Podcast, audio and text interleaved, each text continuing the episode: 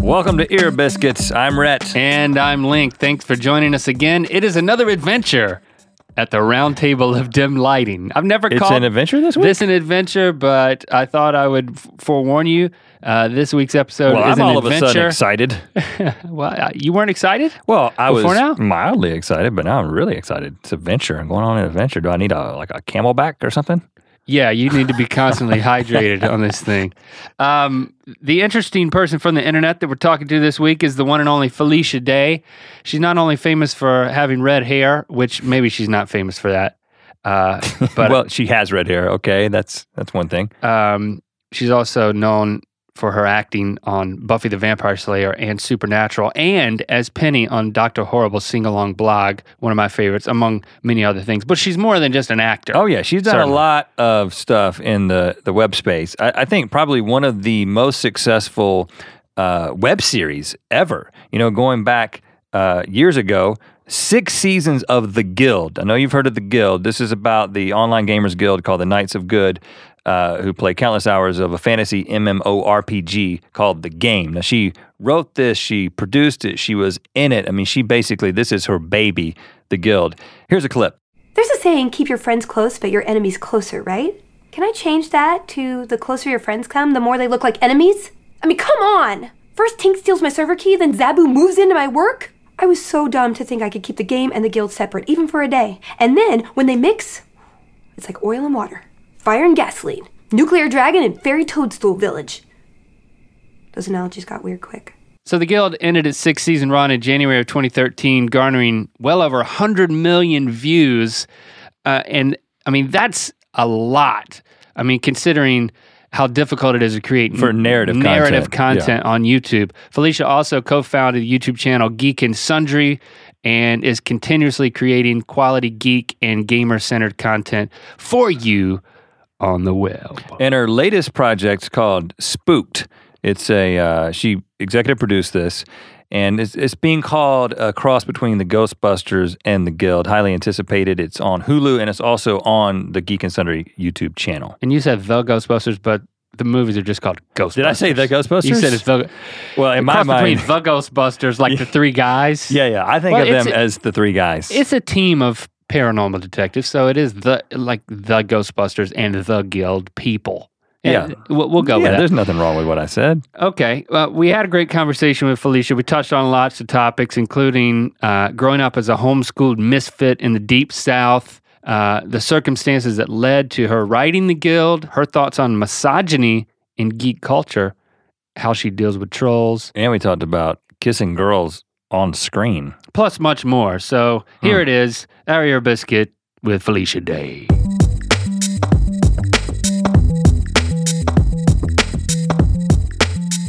Right, and then you gotta go. You gotta bow the head. Well, you got to pretend, but your fork is in your hand. You're like, You're talking about saying grace? yeah.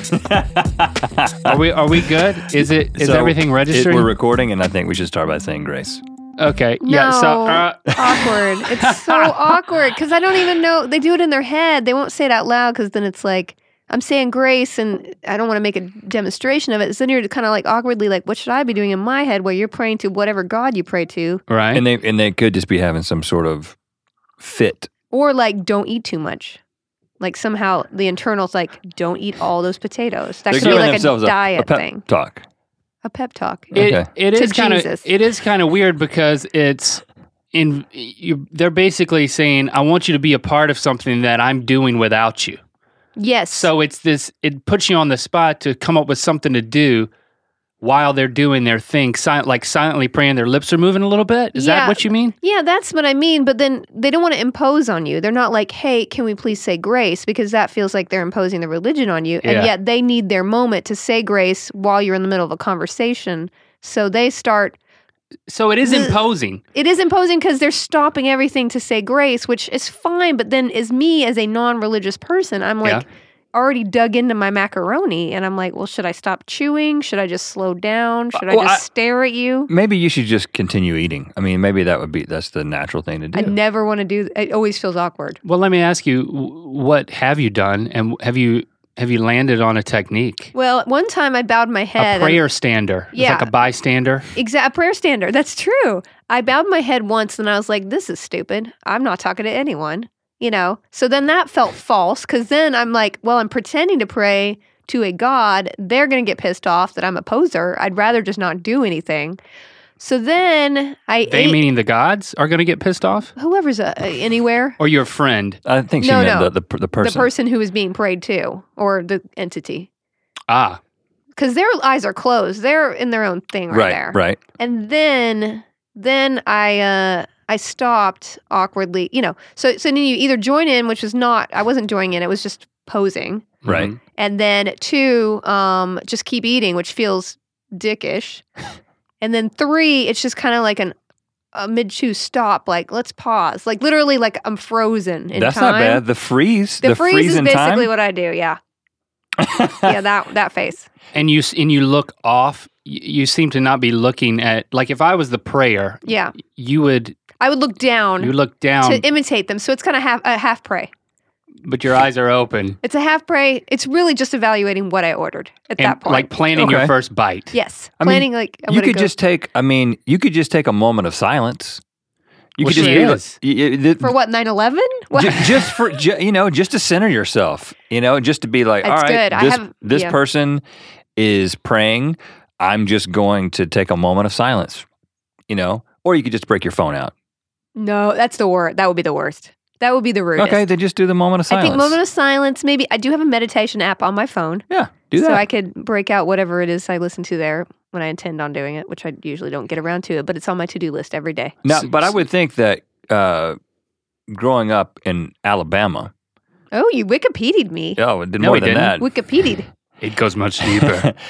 That that this is something that uh, you've you've dealt with. You dealt with growing up. I mean, surely there was lots of people saying grace around you in Alabama. Not well, yeah. I went to religious school um, for a couple years, but then we moved to Mississippi, which is even more prayy. Yeah, Um, but more I didn't. pray. I know, but then I did not go to school there. I was homeschooled because my mom was this hippie, and she was Mm. like, "These this school system is horrible, and I don't want you to go, so just don't go."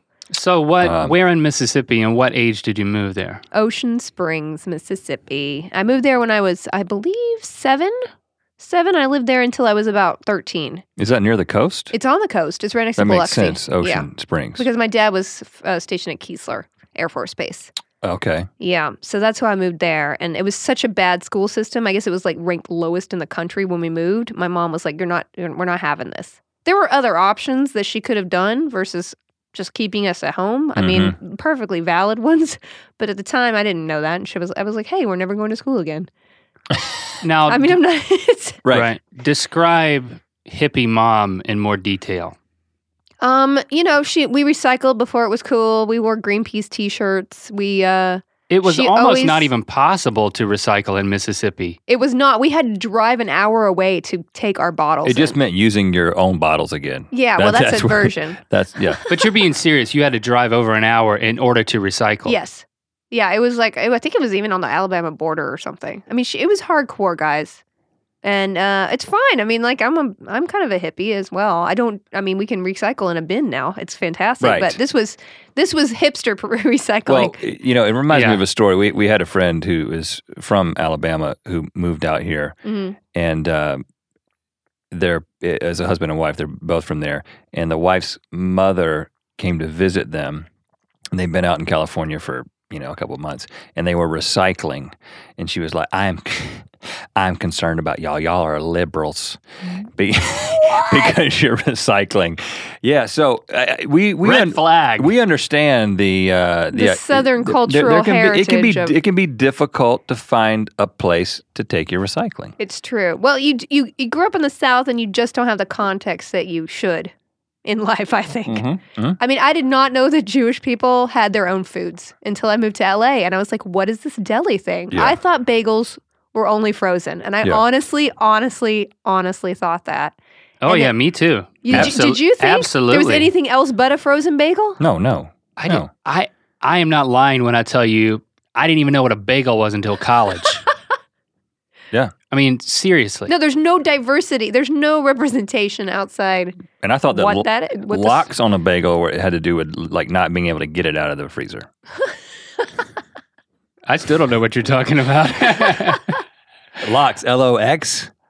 still don't know. Yeah, Oh. see, he's still See? that much of a redneck. it's a smoked fish. Ah, yeah. Generally okay. saltier than a smoked salmon. I- A I do lox would be kinda know that. Yeah. yeah, that's, do it was- kinda- You kind of, I mean, it was a g- pretty good in the moment joke. Sorry about that. But as a result, when I moved to LA, I went to every single deli in Southern California and had Mhm. matzo ball soup because I thought it was literally the best invention ever Yeah. known to man. It's a soup and bread at the same time. it's fantastic. Soggy bread. Question, question mark. Well, yeah. Um, being homeschooled and in the South with the hippie mom who wanted to take you out of the school system and things like that and kind of had a different perspective on things. Even within homeschooling, I would assume in the South you were isolated because there were home, there were there was a homeschool contingent, but that was also a religious thing, No, or those were still all is, like right? crazy religious. Those were like the girls who wore hair shirts, and we tried to socialize with them a couple times, Right. and there was just no connection there. Hair shirts? You know, like so religious that they had to wear dresses down to their ankles, and they had Oh. to wear like button-up white shirts that kind of cuffed at their no showing no skin. Basically, the Christian equivalent of a burqa. That's Yeah, what that's right, what a lot of these kids down there Right. were uh, raised as, and that was there was no connection there anyway either. Right. So you were taken out of the public school, hmm but then when you the little homeschool gatherings that you could have had, We had a couple, and work then we were like, no, We're not going moving back. on. No, So who'd you hang out with? nobody. Uh, brothers and sisters? I had a younger brother. I have have I have a younger brother. Sorry, Ryan. yeah, He's still around. He's around. Still around. Yeah, we actually have a show together, Co-optitude. He Yeah. flies out Uh-huh. Every month and we recorded together. But yeah, me and my brother hung out together. Um, in general, I just had a lot of lessons. So I would I would not hang out with the kids at lessons, but I would be around them at lessons. And I also did theater, And what kind of lessons we talking about? violin, Mhm. dance, Mhm. karate. Um, You ever uh, combine those three? n- I could Because then it would be like Lindsey Stirling plus one. plus one. Lindsey be. Stirling plus martial arts. No, she she could do. Uh, You you could cut to her like just using a violin as a weapon, like as a as oh, a you CIA can agent. you can poke a mean eye out with a violin Absolutely. poker. You can get yeah. I actually saw that happen, almost happen. It went at the Largo. I was telling you about uh, uh, the Sara Watkins uh, thing, and she was playing the violin, and her brother leaned down, and she got this close to, and, and nobody noticed it except me. I, there was no gasping. I was like, she almost put his eye out with a bow. There's nothing worse. I got poked in the eye by by a girl when I was six. That Wi- was with what? with her finger, her pinky. Oh, and you felt it go all the way in. it went all the way in. I had to wear a patch for six months. Oh, I did that to my grandma. Did you, you did it to your grandma? Yeah. What did you do? I was about six years old and I poked my nanny in the eye and she had to wear a patch for like six months. And I would go there every Sunday to eat fried chicken and I'd feel horrible. there she is, old eye patch Nana. Wow. I mean, she she regained her sight. But how did this happen with you? I was on the tires, and it was just she was balancing herself, and she had pointy fingers, and I just I got an eyeballs reach of her. Jennifer, I always remember Jennifer. Jennifer and that finger. Yeah, there was no, there's no more pain. There's no greater pain. I've never given birth, but I assume that there could be no greater pain than getting your eye poked Yeah. like that. I mean, she scratched my cornea like really bad. Was there permanent I'd- damage? If I could find her now on Facebook, I'd I'd tell her something. what would you tell her? Just say it. I'd say be like, now. Jennifer, just for the record, you ruined my first grade, the only grade I ever went to school. Thank Oh, you. Wow. You were the pirate. I was a pirate, and I did not like pirates. I was So not there a was no fan. upside. No, Did you wear a fashionable eye patch or just a black one? It was a. It was like it, It was was, not tie-dyed. even. It was. It was kind of like a cream color with with a metal. It was not even. Nobody even bothered decorating it for me. Because you could have done just like a some sort of headscarf that just happened to go over one eye. I that's don't what I, I was would that do. stylish ever. If I had to do an eye patch, that's what I would do. you really. it You would would, be it would be a bandana that went over one eye. Or a So- hairstyle like Aaliyah. oh, She only had one eye. She's dead. Too That's, soon, that's why she died. She Oh died my of lack of an eye. Didn't she die in a plane crash or? A, oh no, she died in a car crash in Honduras uh, because I was in Honduras when loved her she, music. Wasn't Let's just stick to that. Yeah, No, there's a was depth great. perception joke in there somewhere, but I'm not going to make it. because she's dead. Right. Yeah. Okay. Or she's not. Who knows? Boy. So, how did you deal as a young Felicia with these things, did you did you pour yourself into the violin? I did. I just decided to be as good as I could at all the things that I actually had human contact with. And I just really liked the violin. It was good. It was good to spend some hours doing that. And at the same time, I did um I did dance. I danced like 3 4 hours a day. I wanted to be a dancer actually. Um that was It's not like ballet. ballet, yeah. Ballet, tap. I took all of them. Mhm.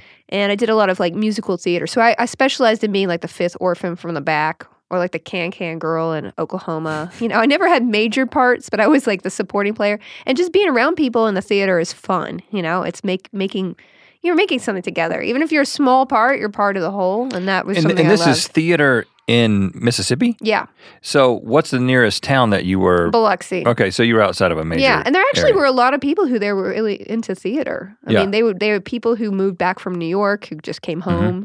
Home to do stuff. So I think anywhere you go, you can do theater, and that's what I always tell people if they want to be an actor. I'm like, stay home, get a lot of experience under your belt where you are first, because you don't want to just be going on a boat. You know, get on a boat or a bus to LA and just saying, "Ta-da, discover me," because I did that, and it took a long time to figure Yeah. it out. But a lot of people just you know do that, which is not the smartest. So you Right. were the background theater person. I would have thought that you would have kind of moved into the, you know, that starring role type of thing. That didn't happen. Well, I was so young. I was like 14. You know, at the oldest was 14 or 15 when I was doing these things. So it was generally adults who had the starring parts. I was like the sister in Brigadoon. I was like uh, one of the prostitutes in Sweet Charity like three times, you know.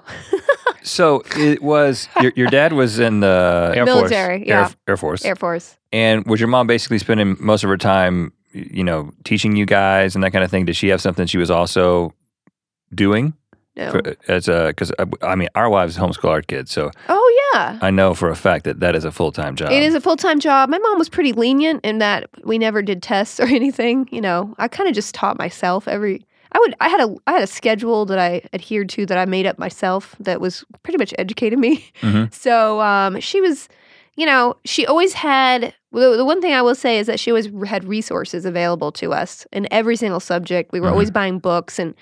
I read thousands and thousands of books as a kid because I'm not doing anything else except sitting Right. around the house, right? and this and- is before Netflix. I mean, Oh, we just educate our kids with Netflix. No, I wish if I could, if your wife could educate me, I would have a much different childhood. um, yeah, no, but but I I had a very regimented schedule, and my grandpa really loved. He was a physicist, uh, nuclear physicist, so he was really impressed when I knew math proofs. So I put a lot of effort into my violin and math proofs, only because it tended to impress people, um, and I got Mhm. rewarded for that, and it, just kind of and I enjoyed it. so Nuclear just kept doing it. physicist. So, and uh, he's your grandfather. So, was he like involved in the development of like the The laser, the laser? yeah. I was going to say like the atomic bomb, but no, then the National Defense Systems, all that Star Wars stuff, he was really high up in all that during the 80s and stuff like that. So, he, you know, he, he, he like helped invent real lasers Real that stuff. are used. This is fascinating. I know he was a great guy. He passed away several years ago, but he has like hundreds of patents in his name.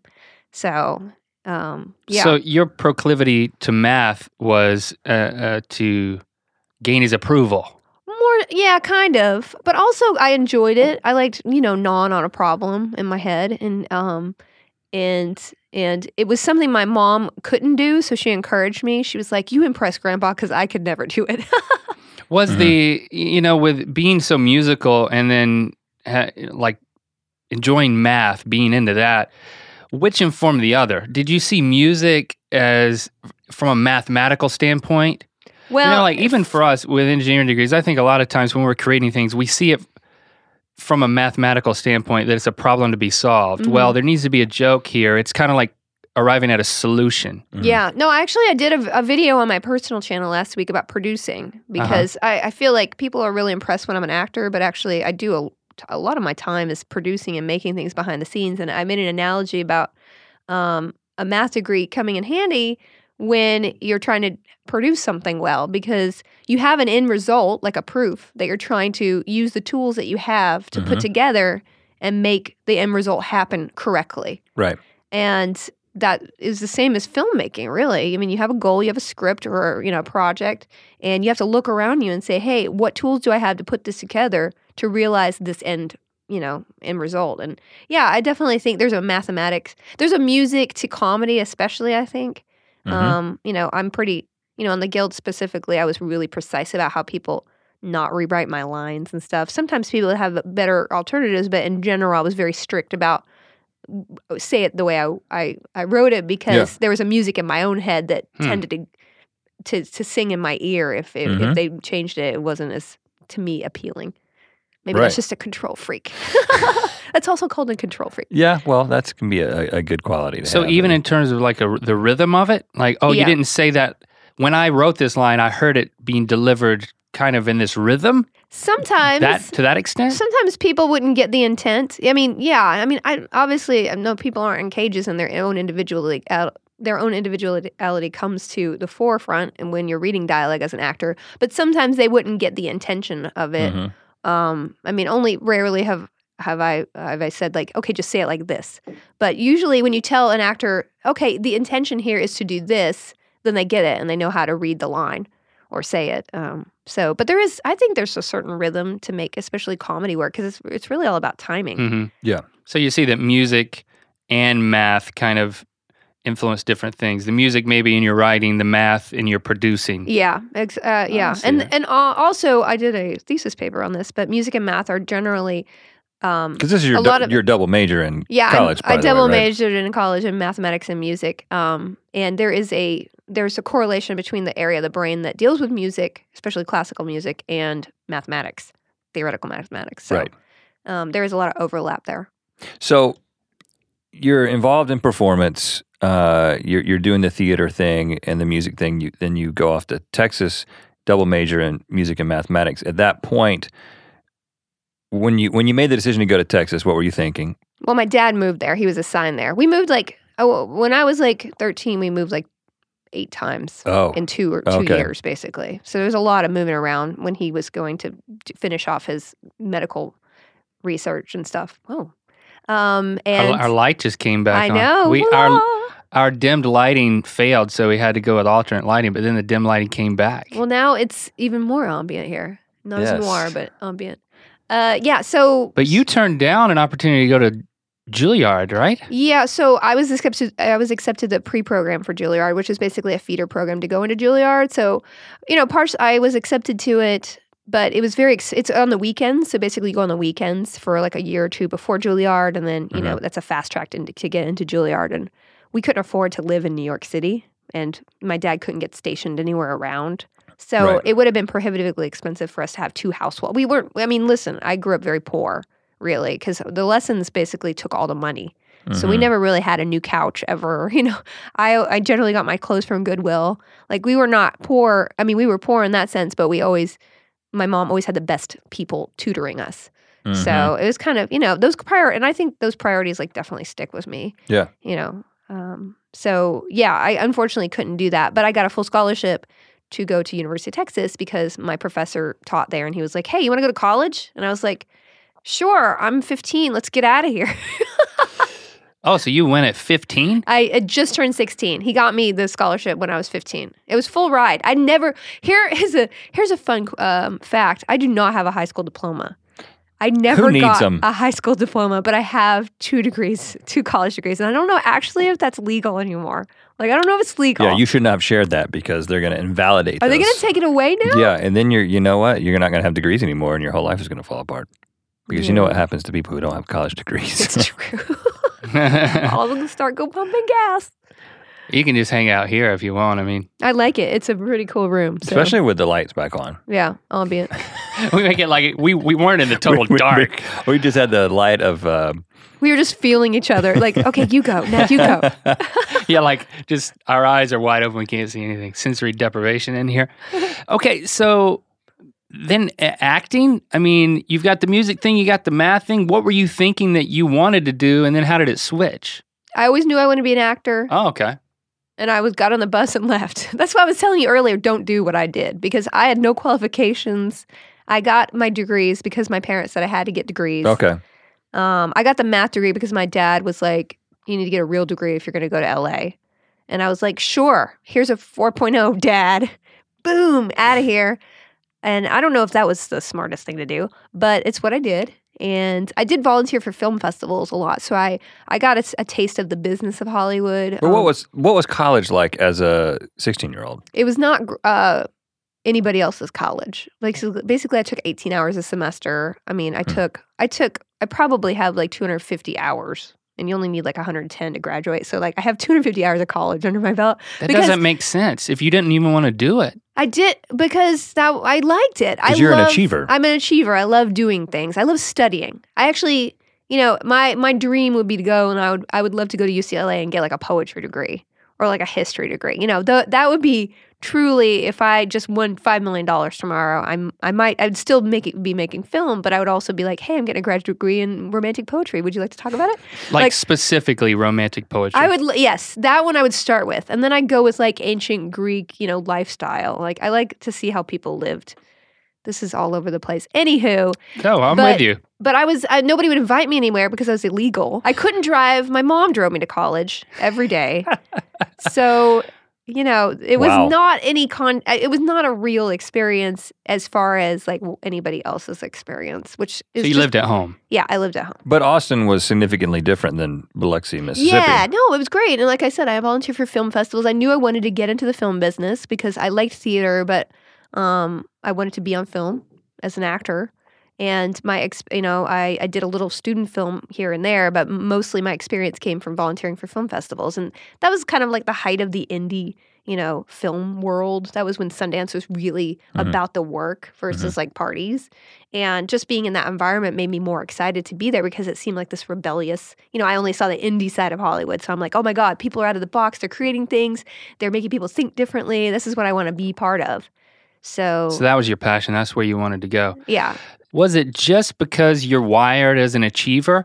Or was there also something that personally happened in your life that kind of drove you to prove yourself? Was there any uh, naysayers growing up, family, friends, anything like that? Anyone besides Jennifer poking you in the eye to say, Jennifer. I've got This to, This is all for Jennifer. you said I can't do it, so I'm I- going to. I think that yeah, that comes into play more when I'm in Hollywood. I grew up sort of in a vacuum. I didn't know how people acted. I didn't know how girls were supposed to be. I didn't know anything but the sort of books and what I saw in lessons, which is all about being the best you can be at something specific. hmm So I think that's what drove drove me the most is just achievement because I loved learning and I loved, you know, I got along better with my professors than my my Yeah. colleague, you know, my my co-students, you know. so you So- earned the right to Mhm. go to LA, and then that's what you did. Yeah, absolutely. And How I did you do that exactly without a driver's license?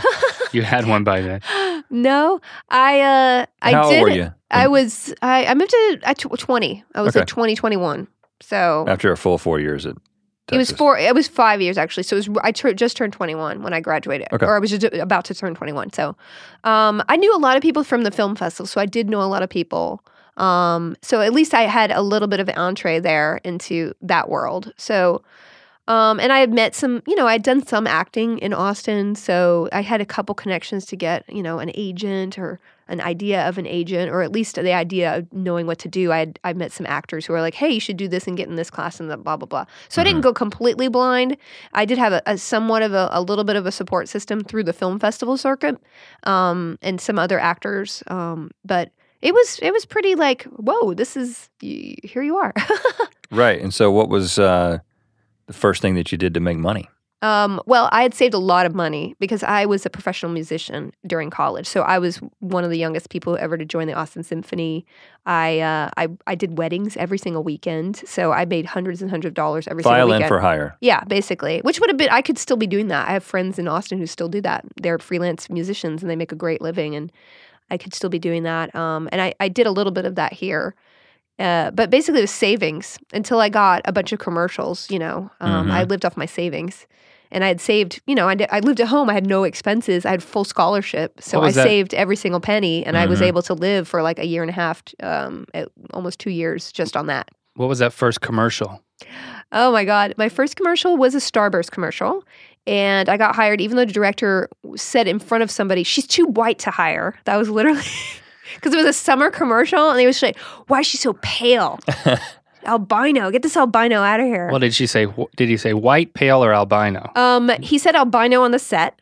Because he's like, take a light off that albino. I will never forget that. Oh Wow. And then in the the fitting, she's like, "So she's so pale. Why did they make me hire her?" You know, he literally said that to somebody next, and I'm like, "I'm right here, guy." And um, That's quite an introduction to Hollywood. oh, it was brutal. Like it was a wake up call because I was always the teacher's pet, you know, my whole life, and then it's just like I don't understand why you don't love me. Everybody does. I'm, you know, but acting is not about your how hard you work. It's there's a lot of other things that go Yeah. into it, which was the biggest probably learning curve that I had. But um, But it- you, I mean, you are, in fairness, you're kind of pale. I am pale. I mean, Yeah, no, I let's just that. own that. It's I, I own it. I am the palest person ever. I always have pale offs. You know, like oh, that's a pale. c- excuse me, sir. Can you just? oh, I'm whiter than you.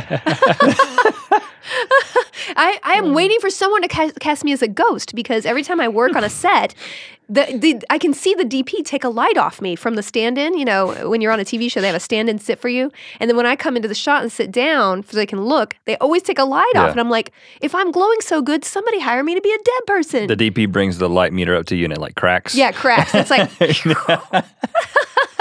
Well, I mean, you can play a ghost. I mean, you're producing the series. Oh, it's true. Well, if we um It's already shot. if we It's get already- more funding for more episodes, yes, I will write myself in as something that glows. Legit. Uh, So that was the first experience, and then oh, but I didn't tell you I got cut out of the commercial. oh, you weren't even in it. Yeah, they told me when it was going to be on. It was like 11:15 p.m. on a, M- MTV, and I was I told my, all my family, I'm like, I finally got a real job, everybody. And we sat there and watched it, and I was not in it, and I did not understand. I, I even called the next day. I was like, so what happened? They're like, this is what happens. They cut you out of things. So do you, what did you do in the commercial Ouch. that you weren't in? I sat in a, be- a lawn chair, and I went, I'm rich. That's it. Okay. Okay. I, I I understand. in that voice? I didn't. I didn't use that sort of Greta Gar. I'm rich. No, I just said it was like some kind of sweepstakes where everybody got, and I'm like, what? What did what do the kids do with their money? Yeah. And I was like, oh, I'm rich, and Yeah. I'm, I I was on the beach. I mean, legitimately, I do not look like I should be on a beach. Well, but that's that's where the tan starts. Never. I don't have. I don't. It's it's that's like where a the burn, fish. that's where the burn happens. I would just burn. I would just explode like a devil. Did Okay. it did it get was that a low point or did it get lower before Buffy the Vampire Slayer or Uh. wha- whatever the big break was? Um, you know, I've had many low points uh, in in acting. oh, oh, how many? I I uh, you know, I cut my hair off and I started working. It was like an instant switch. Once I st- cut my hair off, people are like, "Oh, that flippy flippy hair bobbed girl. I like Yeah. her." So I did start getting a lot of commercials, and I and those things can pay crazy money, Mm-hmm. especially back then. You know, ten years ago, it was like you could make a year in a day, a Yeah. year's worth of pay in a day, which I did. What was the big one that? pe- Oh, I saw you in blah blah Uh, blah. I was actually um I was actually a post office represent I was a girl named Angie and I did one and I was kind of this frantic secretary girl and they liked me so much they wrote me like a campaign. It wasn't a huge campaign, um, but we did four commercials and people would recognize me because they ran all the time on TV. And that was like Oh, phew, I got all my bills paid. Thank you. yeah. Thank you, Hollywood. And it was fun. It was a cute little spot. So I tended to work a lot in commercials. And then I randomly went and auditioned for Buffy the Vampire Slayer and as the guest star for the episode. Mhm. And um, they liked me a lot and they had me go out and read some sides that they had just written, which is always my best when I don't over prepare. And they called me the next day and hired me for an Asian girl part. So Interesting. the car, the part that I actually got hired for was supposed to be an Asian girl. Uh, I'm sorry, whatever Asian girl I took a job away from. Is that what it like said in the script? it did say in the script that Vi was an Asian girl, and then it was changed to albino. albino. Uh, yeah, after- flippy after haired that. albino. flippy hair. Okay, so what you know, you you've got this. You have a, a brand, obviously now. You know, ten years later, after uh, breaking in and doing these commercials, and you you are the Felicia Day that that you are now. You know, with the the geek cred and, and all that comes with it. When you were starting this acting career and and going out and auditioning for Buffy the Vampire Slayer. Did you have something in mind like I'm going to be this kind of actress or was it just like I just want a job as an actress? Did you have a vision? I did not. I don't think I had a vision. I I I found out that I enjoyed comedy after I started taking improv classes here, which I didn't It didn't occur to me. I wanted to be like an indie film actor when I first moved here because that's the world I knew. And then um, when I and I realized I had to be really weepy and probably was just like the victim of the week. I played a couple of those, like, "Hey, I was assaulted," and "Hey, my friend died," and I'm just in a hour show and just get one scene. I was like, "This is not great. I don't like this." And then I started doing comedy, and I loved it so much better. I mean, and it didn't even occur to me that I was good at it. So I took classes, and um, through doing that, I, I started getting comedy work, which, you know, at the time I would test for a lot of pilots that became big later. And I was always like second choice, you know. Like Uh, like what? Um, God, there were a couple of uh, WB shows that um, I mean, I tested for like the show called Tam- Samantha Who, um, a bunch of comedies that didn't go but were pretty high profile. So Mhm. I would test for pilots three or four, you know, times a year during that kind of four years that I was really just being an actor and uh, getting a lot of momentum behind that. Uh, so so but but it, so in my mind, I wanted to be a half hour, you know, comedy actress because I really enjoyed um, improv. so th- those are the classes that you're talking about. You started taking improv yeah, classes. improv classes, and then I took sketch writing classes later uh, to kind of fill my time. So it was fun. You know, you know, I didn't. I don't think I had a solid idea of what I wanted to do. I just wanted to be in the industry, Yeah. and I think a lot of people move here with that. So that's why when I say stay and figure out who you are, Mhm. it'll be so much easier because if you let everybody else define you, that was kind of my problem. I started being defined as like this flippy haired secretary, and it wasn't what I felt who I was inside. And I was Mhm. adopting this attitude that I was like, I could work like this for 20 years and I'd hate myself at the end of it.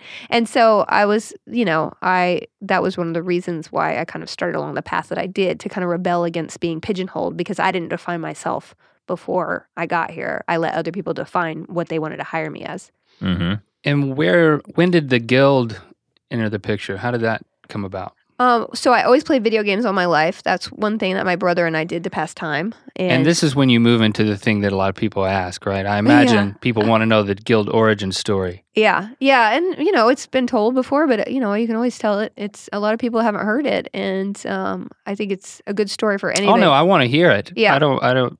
I want you to. you want me to leave? We just want No. to hear it in Pig Latin. Oh, okay, Pig Latin.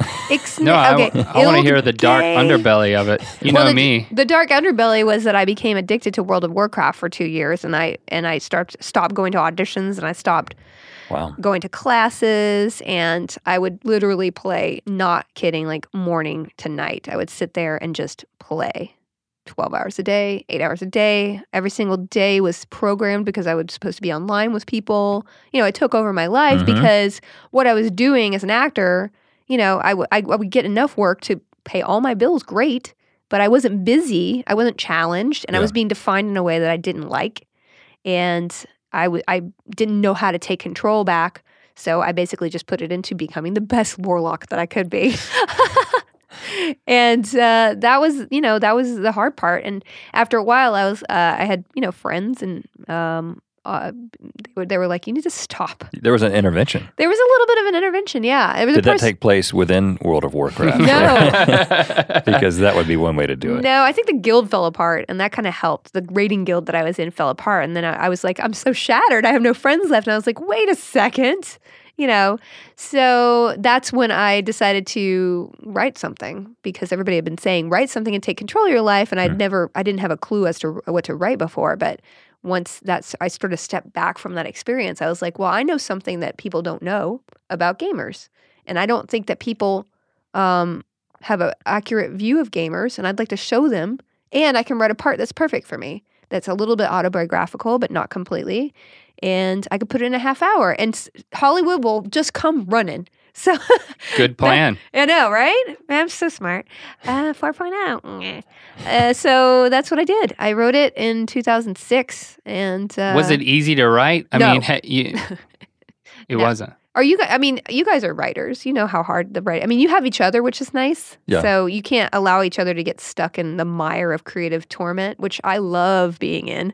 I just love it. It's great. Well, I'd say we're very intrigued uh, about this specifically because we want to write long form narrative content, but we haven't done that. Yeah, it's hard.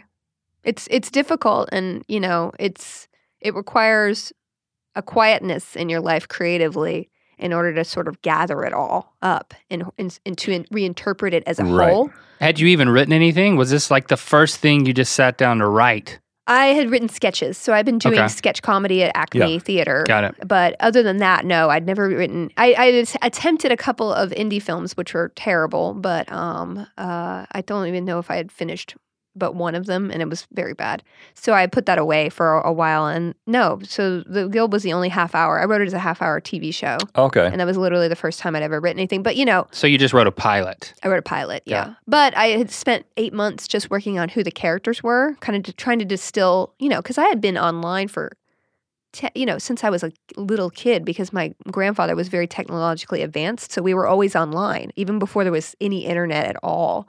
He was wor- logging onto the pre-internet, DARPA, you know, you know, all that stuff. To operate a laser Yeah. in space.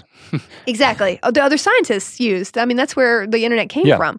So my, my parents knew about that, and they always had like online stuff, and so I always knew that you can connect with other people on the internet, and I was always on whatever service it was that you can can connect online, um, even through college, because you could you could log in through use you know use Usenet and talk Yeah. to people. This is like really olden times, guys. I'm like a grandma of the internet. In the olden days, you'd have to dial up, and it went.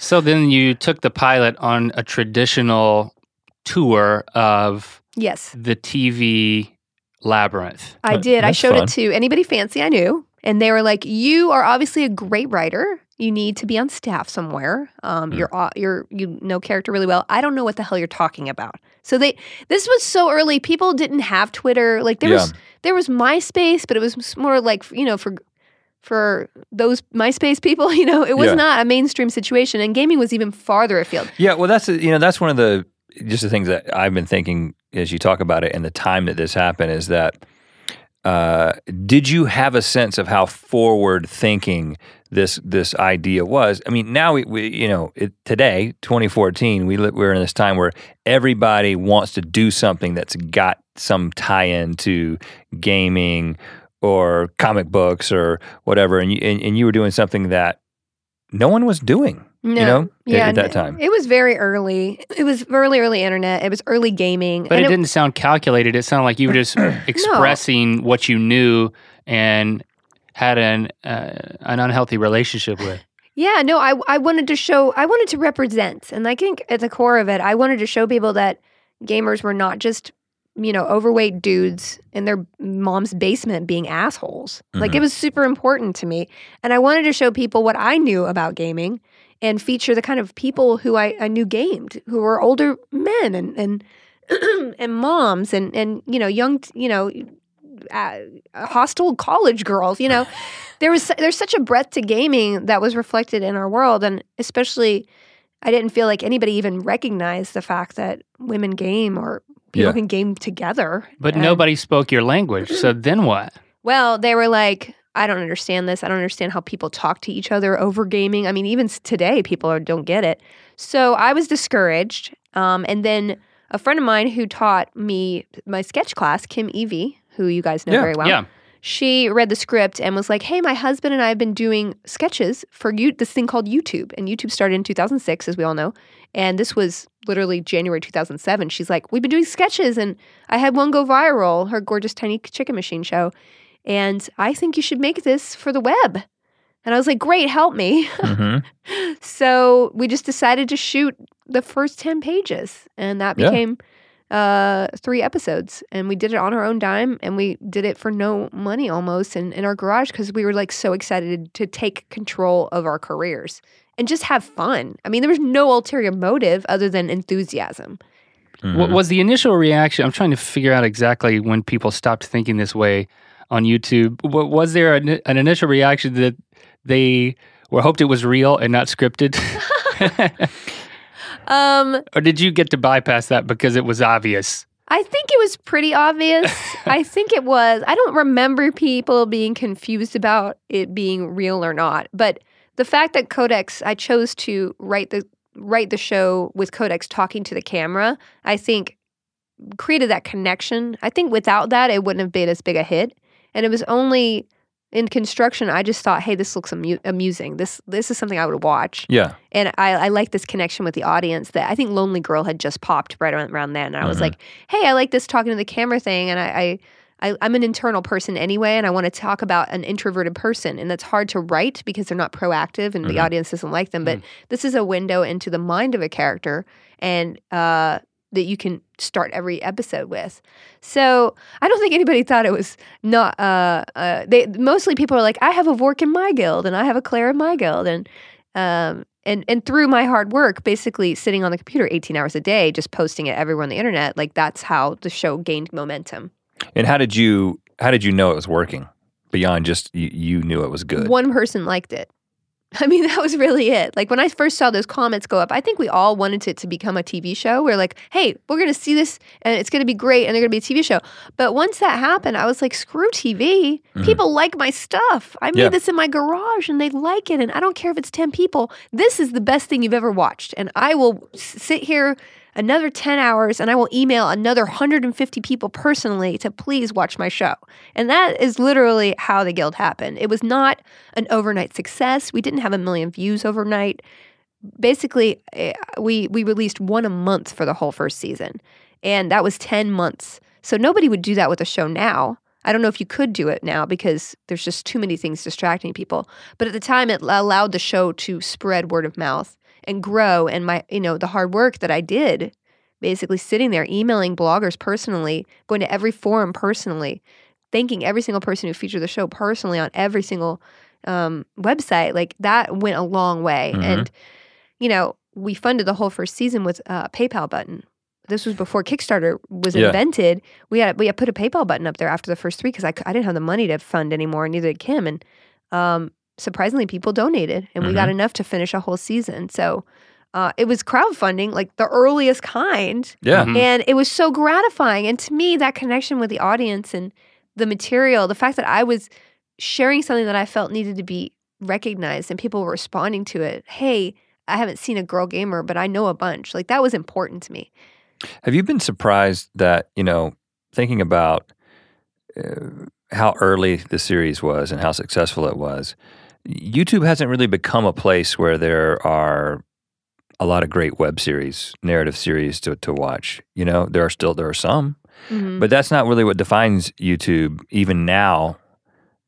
It's it's still a lot of a lot of vloggers who are just vlogging, not as part of a series, but just Mm, vlogging. Yeah. Uh, and a lot of one-off videos and that kind of thing. hmm Um, are you surprised that it it hasn't really caught on? I What's the problem?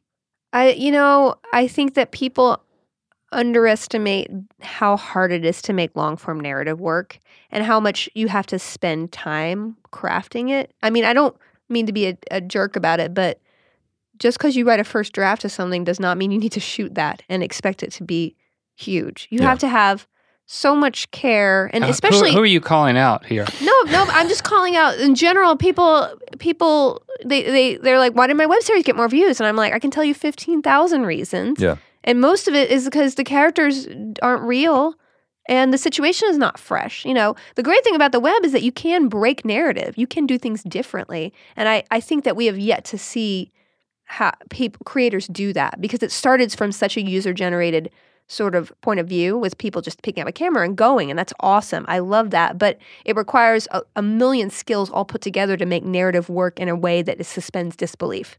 Mhm. you know when people come to went on the guild set they were like whoa i had no idea it take, took this pe- many people to make it. And it's not like i bloat the setup it's just like at a certain point everybody needs to specialize a little bit in order to make something really really great. Like spooked you know it took five months just to do post production on those episodes. And not i'm not saying you can't make something without that but if you want to compete quote unquote with tv and make tv like things on it requires a lot more budget and expertise at least expertise in a lot of different areas and crew and that's a lot to wrangle so it gets you know you have to just scale your vision i think you know in the next five years a lot of people will have grown up seeing the web as a legitimate place to make art in a way Right. versus like disposable content hmm Well, yeah. So, so with the with the new series Spooked, which just launched yesterday when Yeah. we were recording this, um, was the plan? So, so you've it's half hour or you know essentially sitcom length, right? yeah So, was the plan always to put this on on YouTube? Like, was that the plan from from the yeah, beginning? it's part of it was part of the funded channel initiative, Right. basically. So we we needed to put it on YouTube because they help pay for it. Right. Um, but we actually released it also on Hulu. And you know, I you know, YouTube is a really I'm not a native YouTube personality, you know, and I admire people who do it. Like you guys blow me away because to me, you are the epitome of sort of melding creativity and artistry with personality. And I don't, I, I've truly, you are the, the the epitome of it to me. So kudos. wow, we're gonna I'm gonna put that on a T-shirt. you should put it on. It's a really long sentence. I'm just going to loop the audio. as long as I could put when I get up every morning. at the bottom of it. Yeah. Yeah, but you know what I'm saying? Like you you create things that should be created that need to exist. And and obviously your individuality is in it and it's thoughtful. And that's what I love about it. And that's why to me it lasts and it's sticky and somebody will watch that a year from now and it'll still be relevant to their instrument because there's a spark of artistry there. And um you know, doing narrative like doing trying to do TV like stuff on YouTube, it's kind of an uphill battle, I'll admit it. It's harder. It's not what the audience is used to wanting or consuming, and Mhm. it's um, it's challenging. But to me, you know, that's what I I make what I love, and I love I love long form narrative. I love getting characters together Mhm. and just seeing them interact, and I love and and to me, if you uh, there there's sort of a snobbery in Hollywood to the whole digital space, and now everybody's moving in, but only to use it. And I, and I, you know, it's just like, how can I exploit that? What Yeah. network can I use to get people to advertise for me for Just free? seeing it as another place for content as opposed to Exactly, a as totally a- different. as a, a different idea, medium. yeah. Exactly. And I and I think if I have to be the person to put something out there that may not be, you know, um, you know, the the hugest success, but I'm still pushing the envelope toward that because I truly believe the whole cable box is going to go away and you're going to get content of all forms Mhm. everywhere you go. So I would like to still be doing the things that I feel like I do best, which is something like the Guild or Yeah. Um, and and I and I you know being on YouTube for the last two, two years, it, it, I I never underestimated um, what it took to become big on YouTube. But you know, being in it, I, I admire everybody so much more. hmm and he, and I think that you know when tra- traditional Hollywood comes in and thinks there's some kind of magic wand to make the magic that the top YouTubers have, I think they're completely clearly fall flat on their face a lot. Yeah. So It, well, it- it's interesting that because of the success of the guild um, and everything else that you're doing, you become a voice for these things that you're speaking about now long form content, narrative in this space, particularly. Um, but there's also the fact that you're becoming a spokesperson in the geek community for women. Eh, That's that's a thing that's happening. Yeah, I mean, I it was inadvertent. I mean, it's inadvertent, but something that I I feel. I, I hope it doesn't make myself take take myself too seriously, but it Mhm. means a lot to me when like a 18 year old comes up to me and is like, "Hey, I'm going into computer programming because of you and the guild, and you you make it okay for me to say that I love gaming and um I and mean, I'm a girl. and I'm a girl. Yeah. So it, it is a byproduct that I'm very proud of. And um, I try not to let all the pressure of expectation get to me. Well, Uh, how do you deal with the fact that you know geek culture has a strong reputation for objectifying women? You know, when we see our female superheroes, they have to have the, all the right assets in all the right places, Hmm. and we've got you know guys. Is that wordplay? Uh, and it, you know, it's a it's a reputation that I think there's plenty of evidence for. It's it's not undeserved reputation a lot of times.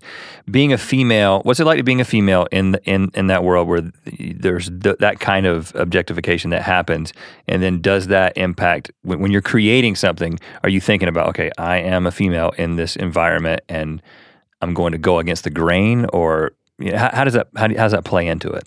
Well, first of all, I don't think that geek culture is necessarily more misogynistic than any culture. I mean, uh, hip hop culture. I mean, True. uh, Hollywood culture. Like, look at like media culture. Who is on the front of? I mean, I'm sorry, Kim Kardashian is probably a lovely girl, but what she represents to a little girl growing up, you know, I I need to be like that to be successful. Those are not the tools that you want Mhm. to encourage somebody to gather for their life because that is a very short window and it's all reflective of what men want from a woman Mhm. you know that all those i mean it's fine I, I i you know it's fine if you're doing it for the right reasons i like to look attractive i love to have you know have this image of myself but if you're only doing it to have the interest of men you're kind of that's kind of your own by men in a sense, right? So I don't think necessarily culture is the geek culture is is more biased toward women. I believe that geek culture um, originated in a much more male centric world. You know, it was more men who were the outliers in the way who were on the, in all these subjects earlier on, and um, you know that's reflected in sort of their the way they see the world. And now that women have become a lot more vocal about being part of the culture, you know, you get people who are butting up against two different perspectives on a culture. And the, I think the great thing about geek culture is that um, women do feel empowered enough to say, like, no, this is my geek culture, and I'm not going to back down about it. Mhm. And I think that's more empowered in a sense than other mainstream uh, sub pockets of genre, like mainstream media or whatever. Like it's harder. It's harder for women to stand up in those other cultures Hmm. that comprise everything outside. I mean, like look at a look at a toy aisle. You know, the segregation is everywhere. Yeah. It's everywhere. If you start looking discriminately at every single poster you see and say, "I'm going to put a guy in in an outfit like that," and and what do I think of that? If you start looking at the world like that, it transforms the way you think. You know, you you realize there are subliminal things that we accept as culture around us that do tend to make women the way steer women in one direction and away from another.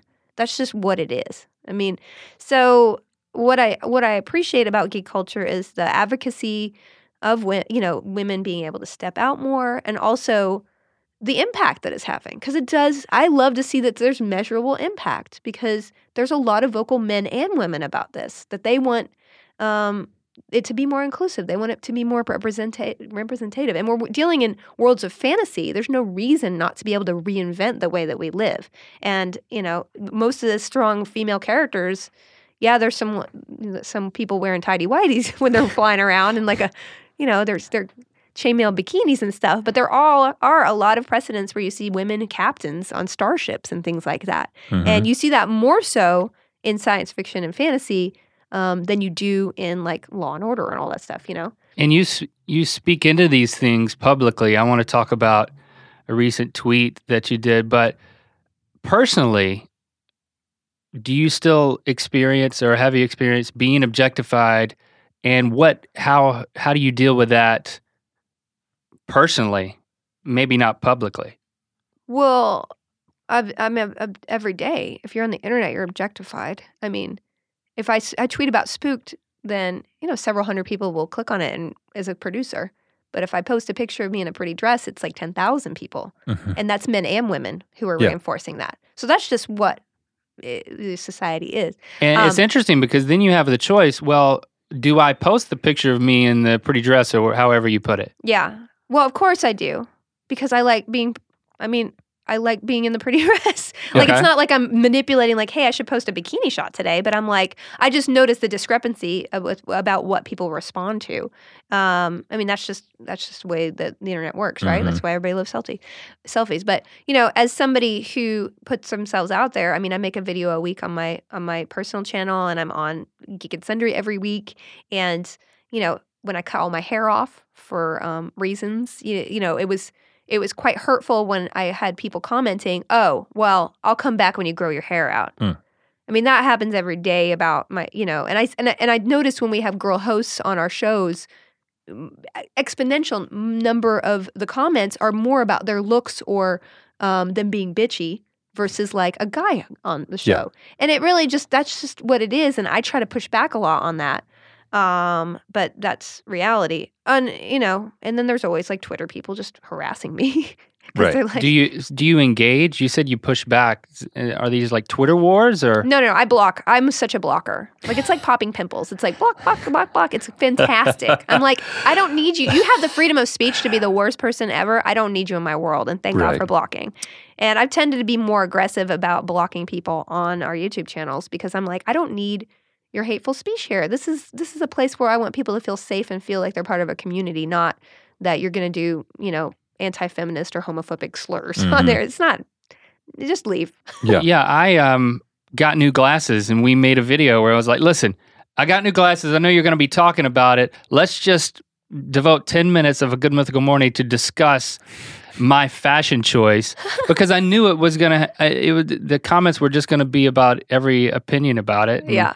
I'm like had to prepare myself. Okay, you're not gonna read the comments, but uh, that's do you not al- read? But you always read them, don't you? Of course, I read. them. of course you do. But- I but read all of them. I mean, I have to. but I can't. it. im- But that's almost a ridiculous example compared to what it is that you're describing that women in this medium go through. Like it's like me changing glasses every single episode of my show, and And, they everyone talk about it. everyone caring about it instead of everything that I cared about, like Yeah. what I'm saying. Well, I mean, but appearance, yeah, appear, appearance being so more weighted to whoa, how a woman is perceived, and it's like what you're. It's fine. I mean, that's just what we we we judge people on appearance, and that's just who we are as f- humans. But when you're saying, as a female, you're irrelevant. You're you're what you're saying is irrelevant. Your your appearance is the only reason I'm here. Then that negates everything that I want to. say. I mean, that's that's that makes me feel very devalued. Right. Your your tweet was it was a hashtag yes all women. Oh yeah. When which when which a- brought out a whole like toolbox of trolls. Well, let me read it. When a woman makes a video, most comments are about tearing apart her looks, or if they'd, quote, do her. With a man, almost none. Hashtag yes, all women. What hmm. were what was what was the response? W- Uh, there were a lot of retweets. It was a very popular twe- tweet. Five thousand favorites. Yeah, that was good. Um, I got a lot of atta- I mean, there were a lot of people just basically trolling for that hashtag to attack people using it. Yeah. And I got some very hateful speech. Um, not as hateful as when I've um, done things in the gaming world, like uh, the VGA Awards, or um, I think what else? Uh, there was I had it like someone. There were a couple of incidents in the past where somebody said something really rude to me, and people called them out on it, and saying that I contributed to gaming, and then people just got very. That was that one actually hurt more when you're saying that I'm just a booth babe. I think somebody mentioned I was a booth babe, and the guy later Ryan apologized. Perez? Yeah, but he later apologized, which was cool. But then all these horrible people just piled on and started attacking me um, and devaluing my work. And like, I could take anything said about my appearance. I probably thought it more than you have about my appearance. Um, but when you attack my work or my motivation for my work, then you're then I'm really sensitive about it because I try to embody what I believe in everything I do. You know, I've been had had so many offers to do TV shows or you know go off and do much you know bigger Hollywood quote unquote things and I've turned them all down because I believe in the space so much. And then when you you know when I'm encountering things like that where people just forget or they devalue everything I've done, it's like, well, am I stupid? Mhm. you know? But you know, you just block it and move on and you see a really complimentary tweet and it's like, oh, the wound is healed. You had to make a whole blog post to back up your tweet. Yeah. You said, "I'm a person who always ha- has had a ton of guy friends, and the fact that there are many social situations where I'm not worth talking to as a person because I'm not sexually available makes me so sad for myself and for the friendships that could be, but will never happen because to them I'm only there for a possible hookup." Wow, when you read it out loud, it sounds harsh. Um, I, I love yeah, the fact that you said I I wasn't going to be on social media today. I but then- wasn't. but then I tweeted this, and now I'm writing this whole blog post about the whole thing. you know, and I Can you have guy friends? Is that I don't know. I mean, that's I have a lot of guy friends actually, but I've been blown off m- in more so social situations because I let the boyfriend word, the B word out. Mhm. Um, and that again is reflective of like, well, so I'm not interested. I mean, I'm I I shouldn't be part of your world um, because I'm a woman. I can't. Right. We can't talk about the things that we lo- mutually love together because I'm somehow deceiving you if I'm not sexually available. Like that was the sort of the zeitgeist. I in think that I've got my feelings hurt a lot. Well, when you when you dive in in this way, you know, it's it's it, like you said, it's it's one thing. Obviously, these things are embodied in your work and the way that you portray female characters and and just the worlds that you create. But then when you when you kind of stick your hand into the hornet's nest in this way on Twitter, and then you've got the the blog post, you're obviously not just limiting it to your work. You're engaging in social media, which we all know how crazy things can get. Yeah. Do do you regret that, or is it like no, this is part of how I am engaging no, in I never issue? regret anything I do. I mean, I'm not an impulsive person. I don't tend to vlog about things like this. you never um, regret anything you do. Well, no, that's fucking that's not true. but I I I tend to I, I tend to when I feel emotionally strong about something, um, I tend to follow that, and I feel like if I feel emotionally um, invested in something, I feel like that will resonate with someone. I'm like, I feel this strongly about this. I know someone else will agree with me, and I would rather, you know, I would rather talk about something substantial that will create a dialogue about something in a way that doesn't condemn people, but just kind of is a talking point. That's important to me because as an artist, if you get back to who you are, like you're you're here to create, you're here to reflect your being. And and every one of us is unique. And unless you're really always digging and trying to redefine yourself and express that individuality, then you're not going to make great art. Mm-hmm. And that's kind of been a mission for me in the last like 6 to 8 months just to really re-engage with why I do what I do and what I want to say. And that might be different from something I wanted to say 5 years ago, and that's good because that means I'm growing as a person. Do you think you tried to kind of recreate that atmosphere that led to the creation of the guild? You know, you talked about how you were you had money from the jobs that you were doing, but you were kind of in this world where you didn't have you weren't running the business that you're running today. Uh, were you trying to kind of create almost a sabbatical type approach to your life so that you could have that time? Yeah, no, so the last like six to eight months I have, you know, I did when when Geek and Sundry first launched, I did a weekly show called The Flog. And I loved that show so much, but it was a weekly show and I had almost no help. I didn't know how to use a telepro I didn't use a teleprompter. Like this was me just like being enthusiastic about the show and I loved it so much. And I had like one person who came in and shot it, and then other than that it was me and somebody who moved in from Indiana to do it. I didn't have any help and I didn't know better. I just didn't know this world and I made some bad choices personally that sort of burnt me out. Hmm. And I think in doing a weekly show, I was pouring so much of my creativity into there, I had no well to go back to. So when I created Guild season 6, the theme of that was, you know, surviving criticism and being an artist with all the criticism happening. That was actually the theme of it because it's the only thing I knew at that point after Geek and Sundry had just launched. And after that, I was like, I have nothing right now. I don't know what to say. I don't know what I want to say as a creator. And I worry when I do little things that I'm frittering away the creativity that needs to be hoarded up in order, in order to make something bigger, um, like the Guild. I mean, the Guild came out of years of of mm-hmm. work. I spent six months just on the characters. I did so many drafts of that script, and after probably a year and a half process, I finally put a camera up. But it was so much work, and mm-hmm. I, it was never good enough for me. And I always was digging, like, who is this person? Who is this person? So I get to the point where it's like shorthand. I'll know exactly how they'll say a line. Or if I put two people in the same exact situation, these characters are so distinct that they'll talk completely differently. Um, I mean, that's when you create, you know, something that can last 10 seasons or something. But it's not something uh, in my skill set that I can do overnight. I'm sure there are people in Hollywood who can do it, you know, very fastly. That's not my process. And You had to create space. exactly For that. space. And I'm still creating space. So, what are you most excited about professionally that's coming up? If you can kind of paint a picture of what's next. Um, you know, as far as Geek and Sundry goes, we have some interesting things on the horizon. I wish I could say a bunch of things, but I'm in process on quite a, mi- a few things. You want to like just mouth it, and then No. I will say it. Yeah, yeah, yeah. Yabba yabba yabba. Yabba, yabba, yabba. Um, Yo no, gabba gabba. That's already that name's been taken. we're, we're gonna have a bunch of really cool announcements at Comic Con. So uh, if you're a fan of Geek and Sundry, um, come to Comic Con. And I'm personally like working on three writing projects, and I basically gave myself the year to write them. Um, so there's no pressure, and if at the end I don't like it, I'm not going to show it to anyone, and that is like it gives me comfort Mhm. in a way because I know that I'm creating something for the right reasons versus like I got to get something out there. People are going to forget about you. Well, you know what? You always have that sense that train's going to leave without you Yeah. but it's fine because another train will come along.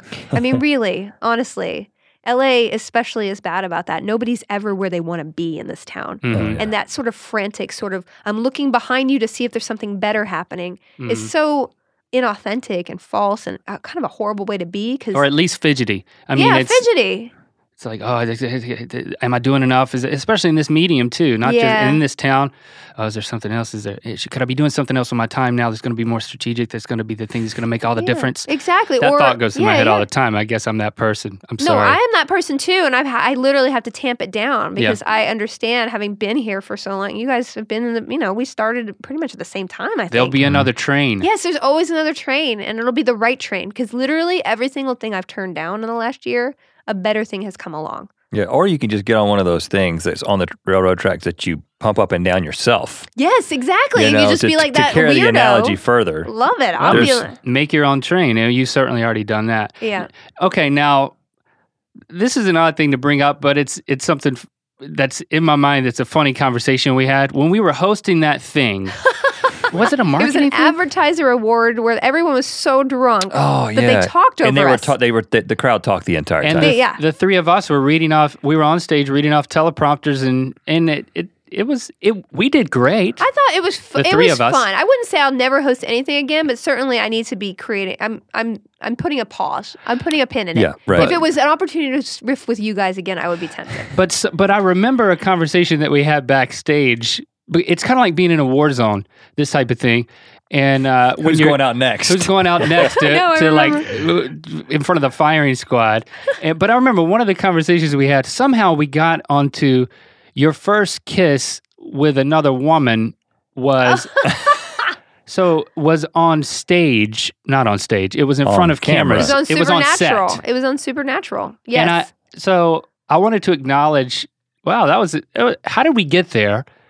And I wanted to go back there. How do we get I there? I don't remember how this we is it's got like there. a lucid dream that No, ended. yeah. eh, Well, as long as we go back to it, I don't care how we did. I just, can you retell me that story? no, I mean no, because I played I played several know. lesbians, and I think that's awesome. Like that's great. And uh, somehow sometimes I think that it's Hollywood's way of getting a really smart girl in there who doesn't have to be perfect looking, and they have to just be like, well, she's just not sexually sexually attracted to the guy. But I, though, I've been very lucky in that the characters I've played who are lesbians have not been that. They've been really well rounded, awesome characters. And I play Charlie on Supernatural, Right. and uh, the first time I ever, um, the first time I ever kissed another girl was the actress on Supernatural, and she was like, And did you know it was, it was in the script? yeah, like, it was kind of well. I'm an actor." She was like, "Oh man, I don't know if I want to do this, um, because we we don't have to kiss when the camera's not on us." I'm like, "Yeah, no."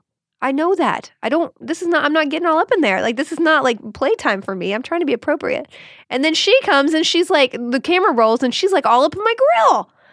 So Wha- that's was that the story? you're talking about, she, she seemed really timid. And she seemed really was like- timid, and she was. then like, it was like all tongue.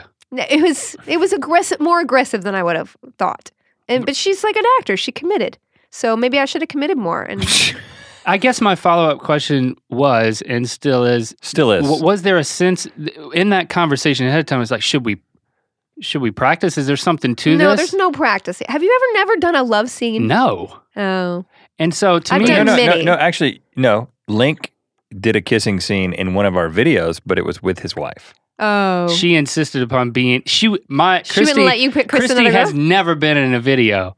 And then I come home and I'm like, listen, the script calls for me to make out with a woman. And she was like, tell me when to be there. and and she said, you can only shoot the back of my head. And I was like, well, that's Yeah. that's fine. Just you have to lean in and be the aggressor. And so just look at the amount of strategy it went into my conversation with my own wife to to make out on camera. And if I had to make out with a guy on camera, it seems like Hmm. there'd be a lot of logistics to work out ahead of time. You had to really. I mean, really, it was only like let's not kiss off camera. And I'm, when the camera's not on I'm like, yeah, of course. So that was it. That was the only negotiation happening. but she assumed that you would like to practice. I don't know what she was assuming. I think she was just a little bit nervous, and I was like, Yeah, I would be fine she about just it. got I mean, listen, yeah. I mean, f- listen. I would be wa- nervous to kiss a girl on camera, and then if I had to kiss a guy on camera, being not gay, Yeah. then that would be even more like okay. Now oh, They're wow. reg- It was fine. It just it was lips. They were a little bit too soft. That's all my opinion of it was. Not in a bad way. I was just like, this is softer than normal. right. They like, need to would be, normally calloused, and there needs I need to feel like- like, bristle. bristles. So it was weird for her, but it was nothing for you. It was just It was not not weird. I mean, it was a novel. I wish I'd done it in college. There you go. wow, novel. Okay. you know, And and so and you, you written a novel or You- you- made No, out no. with a girl in college. And you, Yeah. you you played a couple other lesbians, and then in, in the first episode of Spooked features a, a lesbian couple. Yeah, and you know, um, we got some great comments that were I blocked everybody. Well, Oh, and, and what, and what was the strategy there? Because obviously, it's like I mean, there's one strategy which is like, hey, let's start, let's go episode one with a lesbian couple because everybody will be into that. No, it was me. You know, listen, I mean, doing scripted on YouTube is, as you know, challenging. And I always think not like let's throw lesbians in there, but let's do something that mainstream TV would not do. That's always in my mind. Mhm. If this feels too much like TV, then I know 100% that it's not going to catch people's attention, right? And our script, literally, we were trying to find a guy to play um, Alison Haislip's part. We, I was, and I was so upset. I was like, "There's something wrong about this. There's something wrong about this. It's not special enough. It's not special enough." And uh, the the director and I were like, "Well, why can't it be a woman?" And then once we said that, I was like, "Oh wow, the whole character arc where the if the, the dad not liking them getting married means means something." So Right. there was substance. So we we made that artistic decision because there's substance there for the for the character uh, the for the story arc of the story versus like let's just do a stunt. That was never my Right. intention. It will never be my intention. And the fact that we can represent a lesbian couple um, being just people in a, in a show that should happen everywhere. It's the same thing with the guild. Like we should have Asians and people of color uh, not calling attention. Look, I'm the I'm the person of color. Like that's Yeah. how, or I'm the smart girl. Like it just should be, and that's what I feel is kind of false about TV when I see it. I see that it's sort of they're pulling from the same cast of characters over and over Mhm. and the same kind of actors and the same scenarios. And I'm like, we're all seen it. We've all seen it being done probably better than this. Like, let's just go out of the box and portray people that we don't aren't used to seeing. And that's why I particularly love that casting choice, which literally came like two days before we were shooting because we couldn't find a guy DJ. and it all works out. Yeah. Well, listen, we uh, appreciate the time that we've had together to pick your brain. Well, I don't know. I was a little rambly, but I appreciate your having me on. This table has some of the people I admire the most on it, like Tabiscus and Jenna Marbles and Grace over there. So and now you need to sign the Yeah. I am totally honored.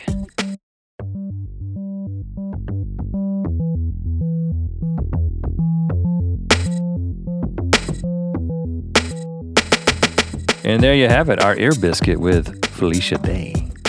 So she was off the radar and is now just kind of coming back into the intersphere of the web. She did a sabbatical like a professor.